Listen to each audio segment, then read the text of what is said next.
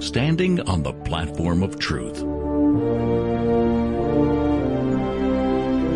Pioneer Health and Missions. Repentance is almost the gospel. It's an important part of the gospel. Just as important as understanding the love of God. It's just as important as understanding grace and sin.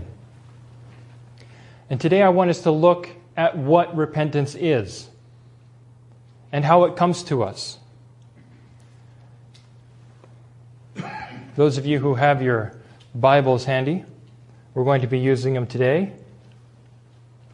And as we begin, I want to look at the word itself. Because often when we think of words, words convey a meaning to our mind when we hear them.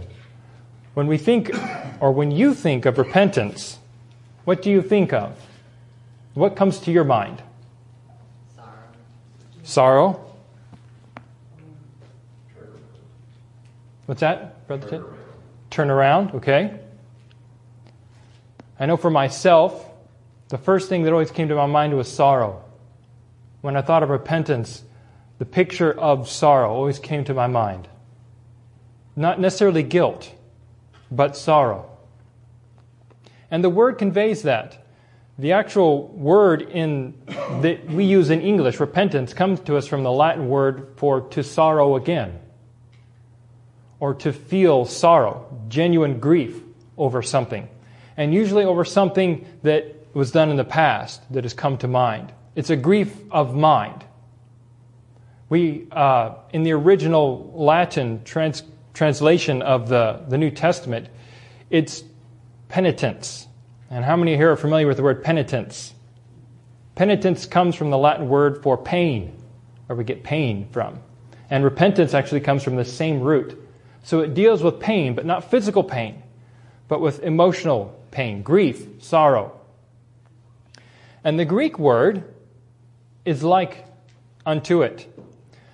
But if I were to properly translate it into an English equivalent, it would mean an afterthought. Now, when we think of afterthought, we generally think of something that is too late, right? It's after the fact. Something that comes after an event. Something has happened and we get an afterthought, but it's too late, really, to affect that event, right? So we call it an afterthought. But repentance in our New Testament comes to us from this word. It's an afterthought. It's grief or pain that comes to us. And I want us to look at what the Word of God has to say regarding repentance, that we can better understand what kind of afterthought it is, what kind of sorrow it is, and what is behind the sorrow.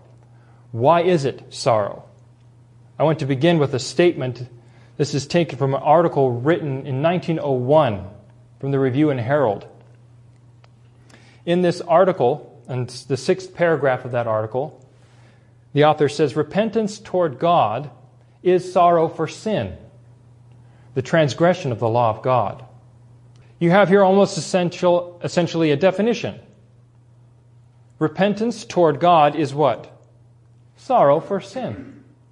It's when we have grief over what we have done. It's, a, it's that afterthought that comes to us. We've done something wrong.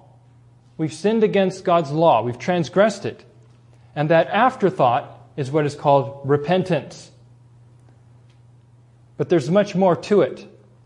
Note also, now this is taken from an article, that same uh, periodical, about 11 years before. The same author tells us that there is no salvation without repentance. Now, does that seem like a strong statement? Some of us might say maybe it's a bit too strong. Is it true that there can be no salvation without repentance? Notice what Jesus said. Luke 13, same statement in verses 3 and 5. I tell you, said Jesus, except ye repent, ye shall all likewise perish. Now, who is he speaking to?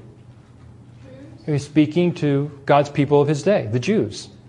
And he, he was giving them an account of how certain men had perished under the persecution. He said, Do you think that they were especially cursed of God because they suffered this? He says, No, but I tell you, except ye repent, ye will likewise perish as they did. So essentially, what he's saying is that without repentance, we're lost. If we don't repent, we too will perish. Now, the word perish there doesn't simply mean to die, it's talking about destruction. It's talking about the, judge, the destruction that comes by the judgment of God. We will perish in that sense. So, is, is repentance important? Yes. Absolutely. It has to do with our salvation, it's an integral part of the gospel itself. Here's another thing we can learn about repentance. This is taken from the book of Acts, chapter 5, verse 31. Notice what Luke writes. Acts 5:31. There the word of God says, "Him, speaking of Jesus, hath God exalted with his right hand to be a prince and a savior, for to give repentance to Israel." And forgiveness of sins. Here it's speaking of the Lord Jesus. And says, God had highly exalted him to be a prince and a savior. To do what? To give repentance unto Israel. Did you know that repentance is a gift? It's not something that abides in our hearts. It's not something we have naturally. It's a gift given to us by God.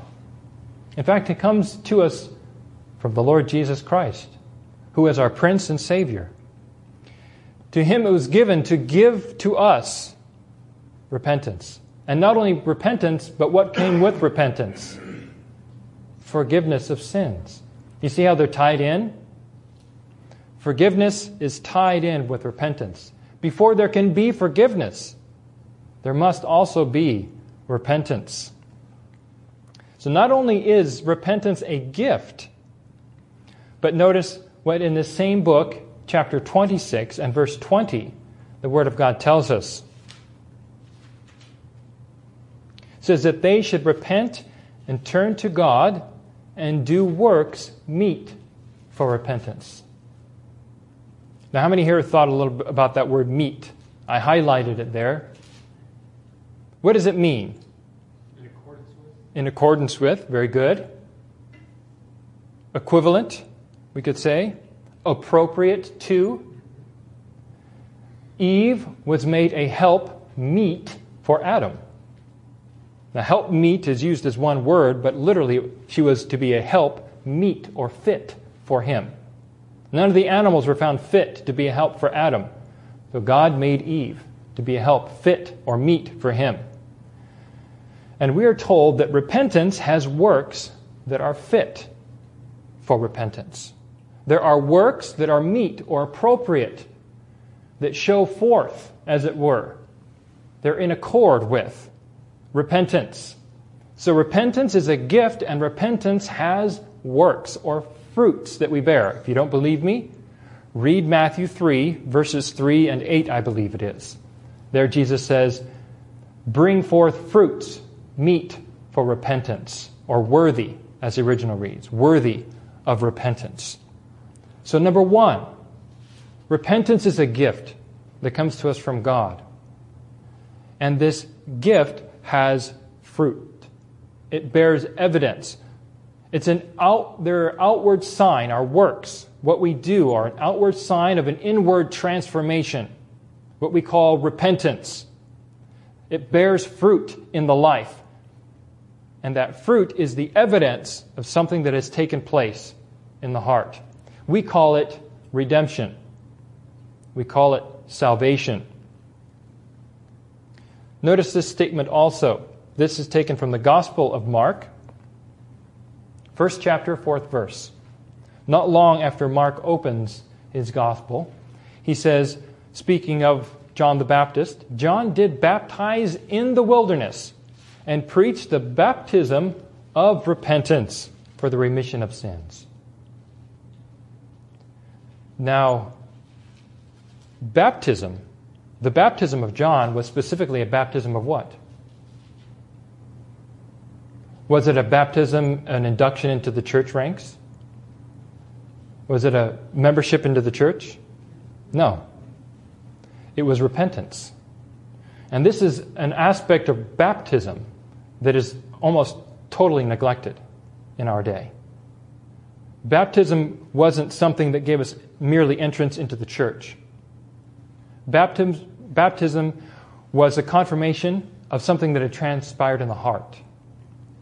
Paul, in Romans, speaking of Abraham and comparing baptism with circumcision, he said Abraham was, was accounted a friend of God or had righteousness being uncircumcised, right? Circumcision was merely the sign of the faith which he had being yet uncircumcised. So baptism is the outward sign of something that has already happened in a person's heart, called repentance. And John's baptism was specifically a baptism of repentance. But Jesus' baptism included repentance, but it was more than just repentance, wasn't it? Because with that repentance came the promise of the Holy Spirit. He said he baptized with water and with fire. Christ's baptism was a baptism of repentance, but it was also a rebirth. He gave the Spirit to work in the heart and life to continue that good work which had been begun in us, of which baptism was the sign. So we see number one, that baptism is a gift. Number two, baptism has works, fruits, we might say. And number three, or uh, did I say baptism? Repentance has works. Let me restate that. And number three, baptism is tied in with repentance. Baptism is an evidence, we might say, of repentance. So I want to take a look at a couple of statements that are made by the same author that wrote in that Review and Herald article. The first one is found in a letter written 1896. There she says, Never forget that thoughts work out actions. Repeated actions form habits. Habits form character. So we might call this the process of character building. This is how character is built. According to inspiration, we are told that thoughts work out what? Actions. We all know this, don't we? We do what's on our mind. What we're thinking is what we do. And if we repeat those actions, we form what? Habit. This is how we survive in the daily world. We don't have to think about brushing our teeth. We don't have to actively think about putting food in our mouth. We've habituated ourselves to it so that it comes without thought. We've formed habits by repeated action. And if those habits are continued in, they form character. Now, you can have good character and you can have bad character. By doing bad things, we form bad character. By doing good things, we form good character. But notice what is said about character. This is taken from the book Christ Object Lessons, page 356. The same author says, And by the character, our destiny for time and eternity is decided. Now, that's a profound statement. What determines our destiny in this world and in the world to come? Our character our thoughts. Now, repentance has to do with thoughts, you see.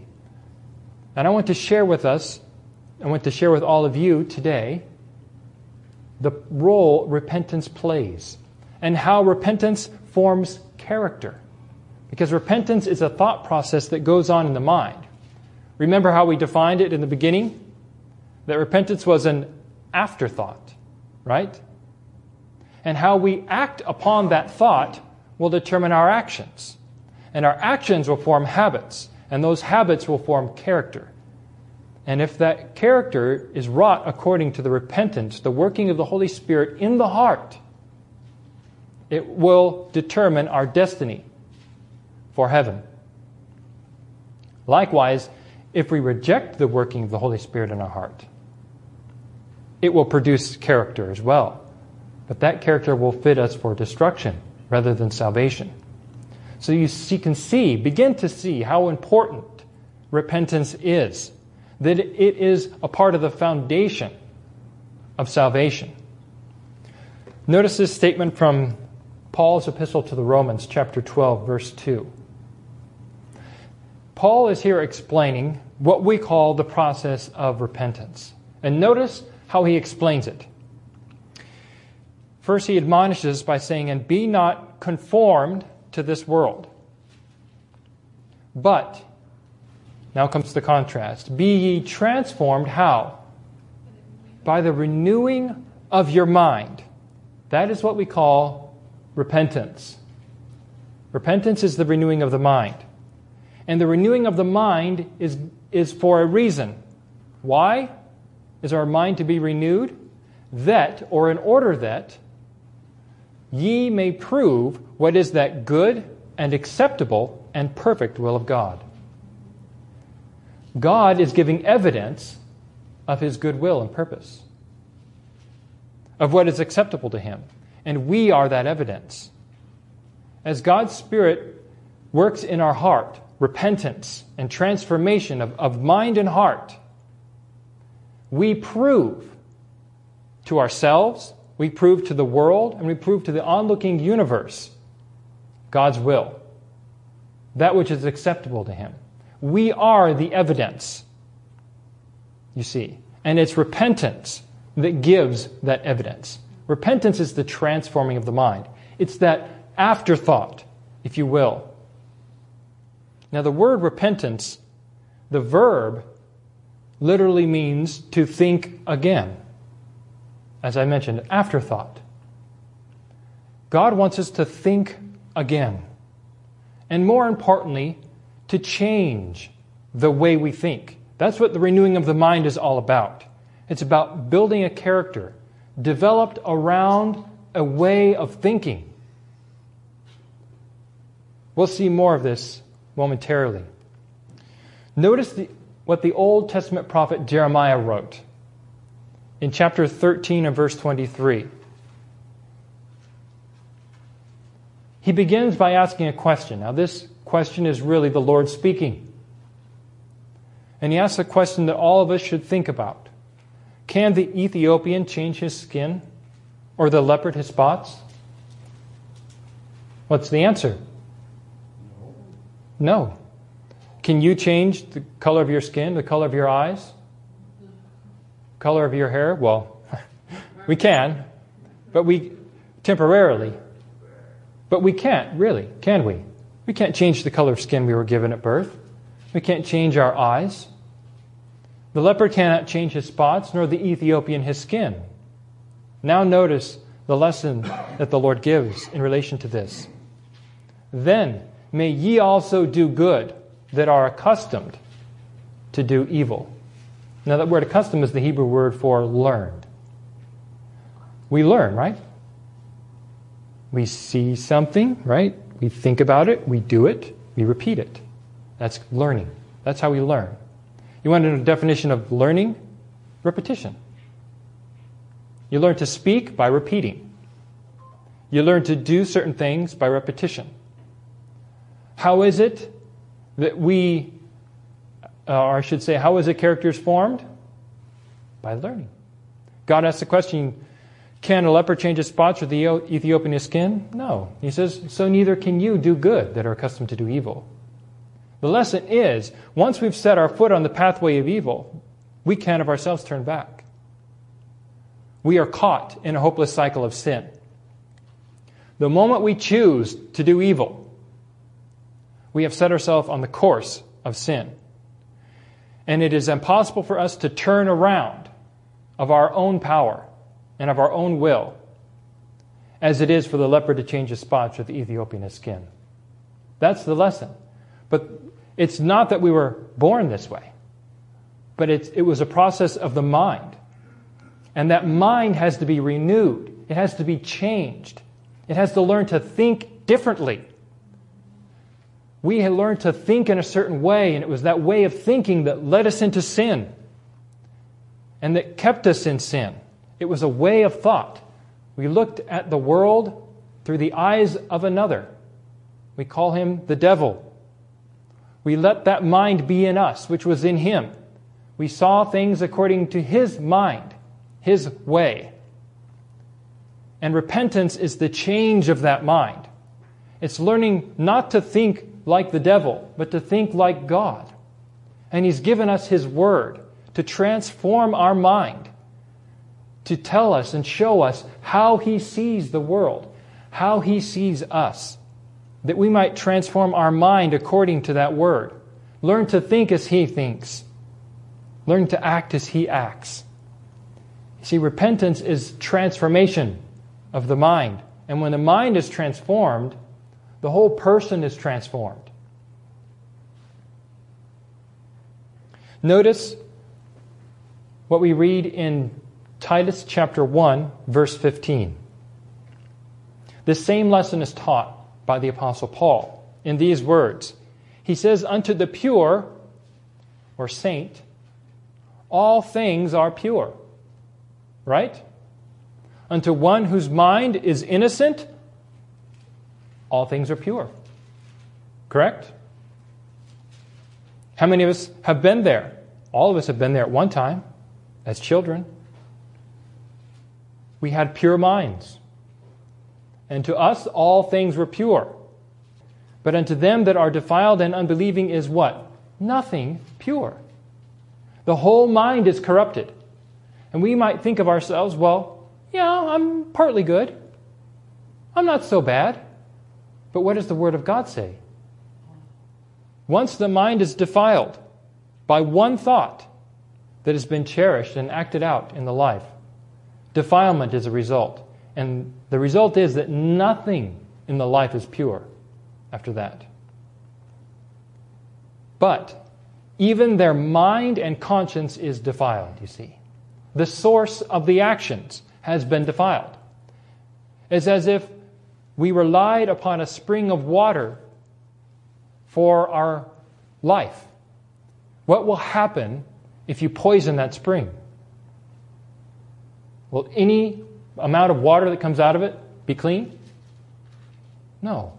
Everything that proceeds out of that spring will be polluted by the poison. And the mind is the spring. In Proverbs, we're told to guard the heart with all diligence, for out of it are the issues, the Hebrew word for spring of life. Once it's defiled, everything that proceeds out of it is defiled. And so you see the importance of repentance. Repentance is God's means of transforming the heart and mind, bringing it back to likeness with His own.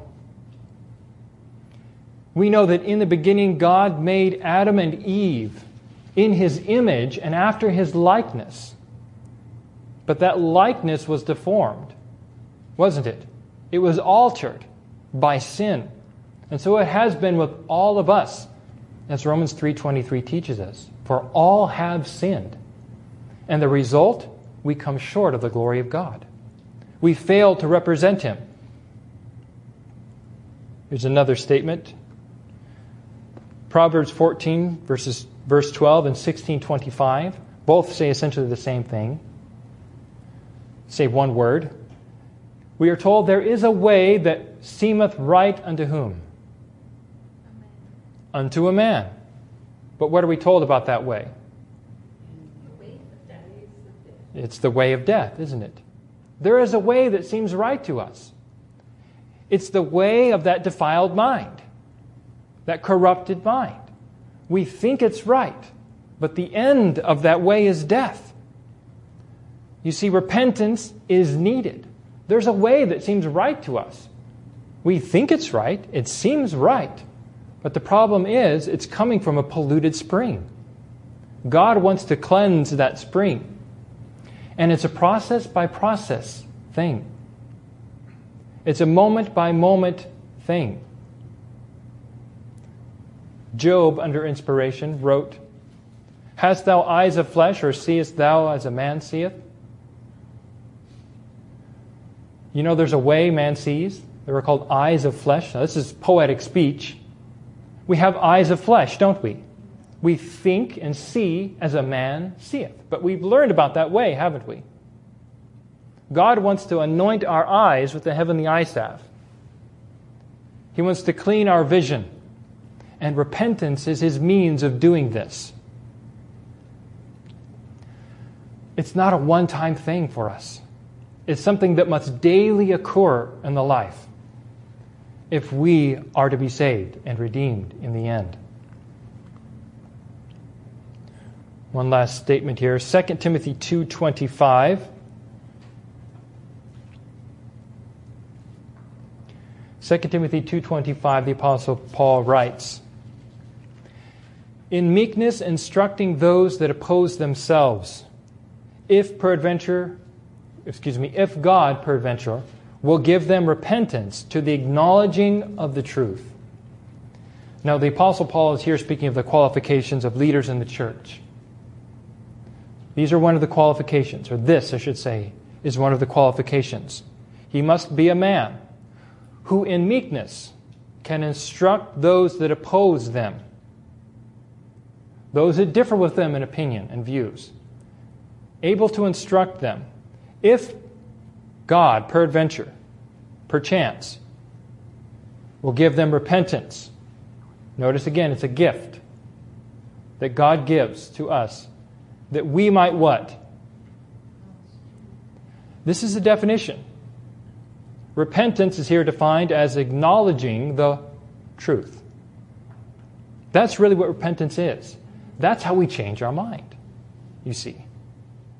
Repentance is a feeling, yes, but that feeling is produced by the change of mind. When your mind is changed towards sin, it now becomes repugnant to you, and there are feelings in your heart. There's grief and sorrow for what you've done. It's because your mind is now changed about that. That's repentance. And it's when we acknowledge the truth that repentance works its good work in the heart. Romans chapter 2, verse 4 tells us of the power that works in the heart to bring about this work. Paul says that is the goodness of God that leads us to repentance. It's as if we were drawn. It's goodness, and not only any goodness, but God's goodness that leads us and draws us to repentance. When we see how good He has been and how we have slighted that goodness, it is that that breaks the heart, that leads us to change our mind. We now begin to see that, that thing that we rejoiced in, that thing that gave us so much pleasure. And now it grieves us. It pains us at heart because we see what it has done to God. Our mind has changed. We now see that it was my sin that caused Christ to die upon the cross. It was not just any man's sin, it was mine. And it's that goodness of God in sending His only begotten Son that I might be saved that breaks the heart, changes my mind toward Him. This is repentance. And notice, tying in with this, Revelation 3:19, the message to the church of Laodicea. God says, As many as I love, I rebuke and chasten. Be zealous, therefore, and what? Repent. God gives us rebuke out of love. He sends the truth to rebuke us. He sent His Son into the world to be the light of the world, to rebuke the sin and wickedness of this world. And all who received Him experienced repentance. Their minds and hearts were changed toward God. They received the Spirit of God in place of the spirit of this world.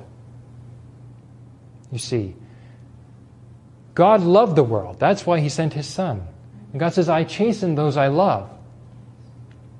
Part of the reason why the Lord Jesus Christ was sent to this world was to chasten us, to give us a true knowledge of what sin is, and a true knowledge of what righteousness is, to change our mind, that we might think and believe as God does, and view sin in its right, or I should say, in its true light. Paul wrote in Hebrews chapter 12, verse 11, regarding this chastening. Now, no chastening for the present seemeth to be joyous. Right? When it comes, when the rebuke comes, it's not pleasant at the moment. But notice the result. But grievous, right? It's painful when the rebuke comes. Nevertheless, he said, afterward, that afterthought, that repentance, but afterward it yieldeth the peaceable fruit of righteousness unto them which are exercised thereby. That's repentance, you see. When the rebuke comes, it's not a pleasant thing, it's painful. But it's afterward, when the Spirit is working on the heart and repentance is being worked in the mind and heart, when transfer, transformation is taking place. God is changing our mind toward what we've done. It's the work of His Spirit and it works and yields the peaceable fruit of what? Of righteousness, of right doing. God, through you, will build a righteous character. You will yield the fruit of His Spirit that we read of in Galatians chapter 5. The fruits of the Spirit will be wrought out in our lives. All this is the product of repentance. Again, the Old Testament prophet Isaiah writes in chapter 55 and verses 7 through 9 Let the wicked forsake his way, and the unrighteous man his thoughts. For my thoughts are not your thoughts, neither are your ways my ways, saith the Lord. For as the heavens are higher than the earth, so are my ways higher than your ways, and my thoughts than your thoughts. You see what the wicked is to do? What God is calling us to do? Change your thoughts. I want to give you my thoughts. I want your thoughts to be my thoughts, your ways to be my ways. And the way that this is done is repentance. All these are descriptions given us by inspiration of repentance. Paul states it in this beautiful language Philippians 2, verse 5. Let this mind be in you, which was also in Christ Jesus. You know, there's a key word there, one that I didn't highlight. We are to let Christ's what be in us? His mind. What is a mind? But the way you think. Right? Jesus wants to change the way we think and give us His mind so we can think as He thinks. We can view righteousness as He sees it. And we can view sin as He sees it. But there's another key word there, one upon which everything hinges. It's the first word let. It's our choice. We have to let it. God won't force it upon you. God won't compel you to receive His mind. You must choose to receive it. And not just once. That word let is ongoing. Continue to let. We must continue to allow the mind of Christ into our mind, into our heart, to transform us. It must be an ongoing thing daily if we are to see the world as He sees it. If we are to love one another as He has loved us, we must have that mind of Christ. 2 Corinthians chapter 7 verses 9 through 10. We're getting close to the end. The Apostle Paul writes some of the most powerful language in the New Testament. He says, Now I rejoice, not that ye were made sorry, but that ye sorrowed to what? Repentance. He says, I rejoice, not because you grieved, but because your grief was unto repentance. For ye were made sorry after a godly manner. Did you know that there's godly sorrow? There sure is.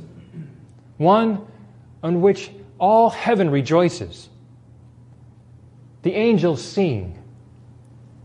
Our Lord and Savior Jesus and the Father sing and rejoice at this sorrow because it does a good work, as we will see. For he continues in verse 10 Godly sorrow worketh repentance to salvation, salvation being the end of that work. It worketh repentance to salvation, not to be repented of. But the sorrow of the world worketh death. Did you know that there is a repentance to be repented of? Every one of us have changed our mind by sin. There is a repentance to be repented of. But there is a repentance not to be repented of.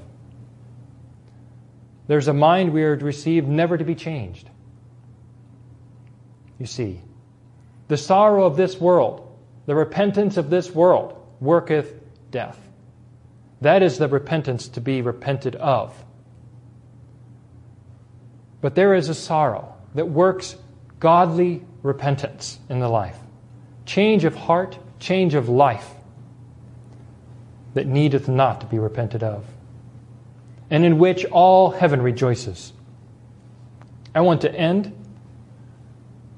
with a couple statements here. This is taken again from the Review and Herald of June 8, 1911. Speaking of the very verses that we've read, the author makes these comments. She says, This is genuine repentance. She's saying what we just read is genuine repentance, this sorrow after a godly manner. She continues, It, this repentance, will lead to a transformation in the life. It is the absence of this true sorrow for sin that makes many conversions superficial. Did you catch that? It is an absence of true repentance that is really the cause of so many superficial professions in this world or professors of Christianity. It's the reason that the words and the actions don't match. It's because there has not been a thorough work of repentance in the life. This godly sorrow has not done its work.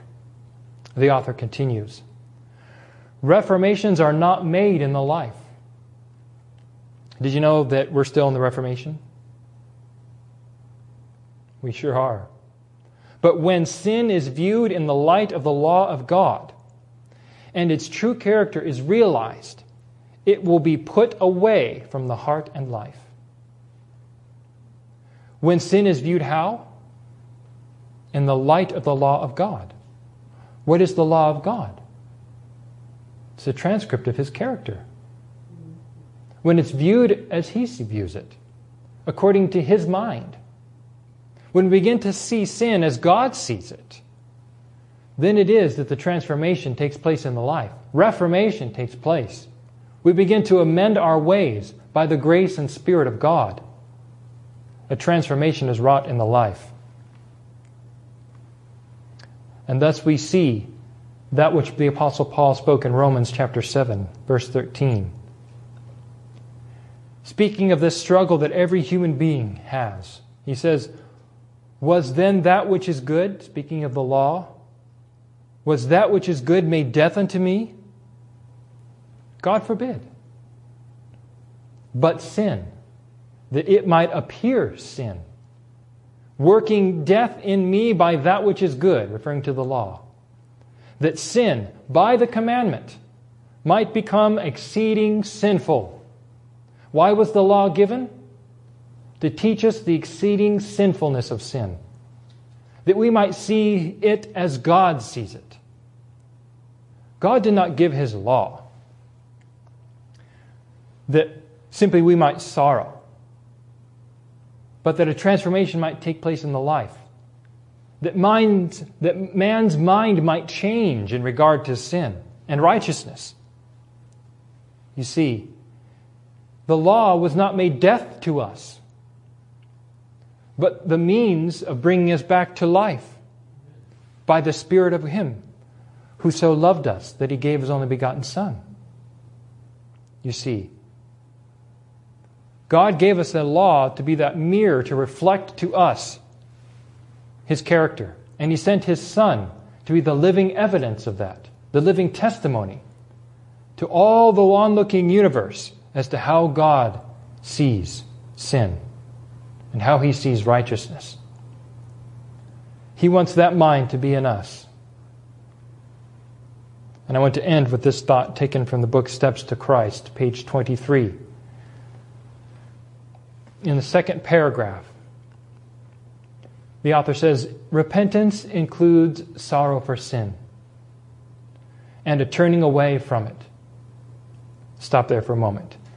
Two things which really sum up all that we've been discussing. Repentance is that sorrow, that pain of heart caused by the change of the mind. And it is acquiescing to that change, allowing God to work out that will in us that turns us from it. It's God working in us, both to will and to do of His good pleasure. That is repentance. It includes that sorrow, but it also includes a turning away from it. And we can know whenever true repentance is at work in a person's life when you see a turning away from sin it, there will be that confession of sin. There will be that heartfelt sorrow and grief over the wrong. But there will be an amending of the life, just as you see in King David and many others in the Bible. And we have examples of what is called false repentance, where there was confession of the lips, but there was no change of heart, no change of life. The author continues Until we turn away from it in heart, there will be no real change in the life. You see, God wants us not simply to turn away from sin in word, but in deed. And He's given repentance to bring that to pass. So today, as we go forth, I want us to go forth with a new vision of what repentance is and what it means I want, I want us to go forth with a changed mind in regard to sin.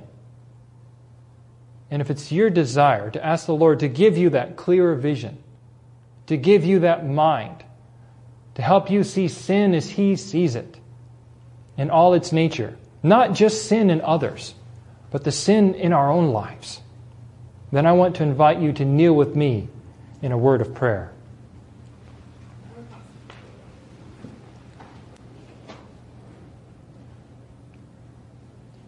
Our Father which art in heaven, hallowed be thy name. Father, I thank thee that thou hast so loved us, that thou hast not left us in sin, that thou wast not willing that any should perish, but that all should come to repentance. Father, I thank thee for the gift of repentance. And I want to accept that gift today. I want my mind to be changed in regard to sin. I want to see the sin in my own life as thou dost see it. Help me, Father, to feel about it as you feel about it. And I pray, give me strength to act out thy will and purpose, to turn away from the sin in my life, to make that change. Renew my heart and mind in likeness to thine own that I might reflect thy goodness, thy greatness to all who behold. Father, I want to reflect the glory of my Lord and Savior Jesus. And I know that every heart here desires the same. And Father, I lift them up to thee now. And I pray that thou wilt answer the prayer of every sincere heart and honest heart to give us that mind and to grant unto us that power that we lack in our lives to turn away from the sin. I bless thee and I thank thee, O Lord. And all of these things we ask and give thee thanks for in the name of thy Son Jesus. Amen.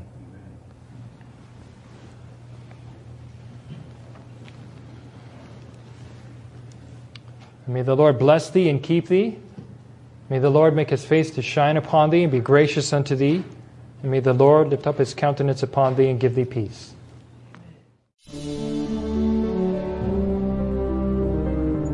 Standing on the platform of truth. Pioneer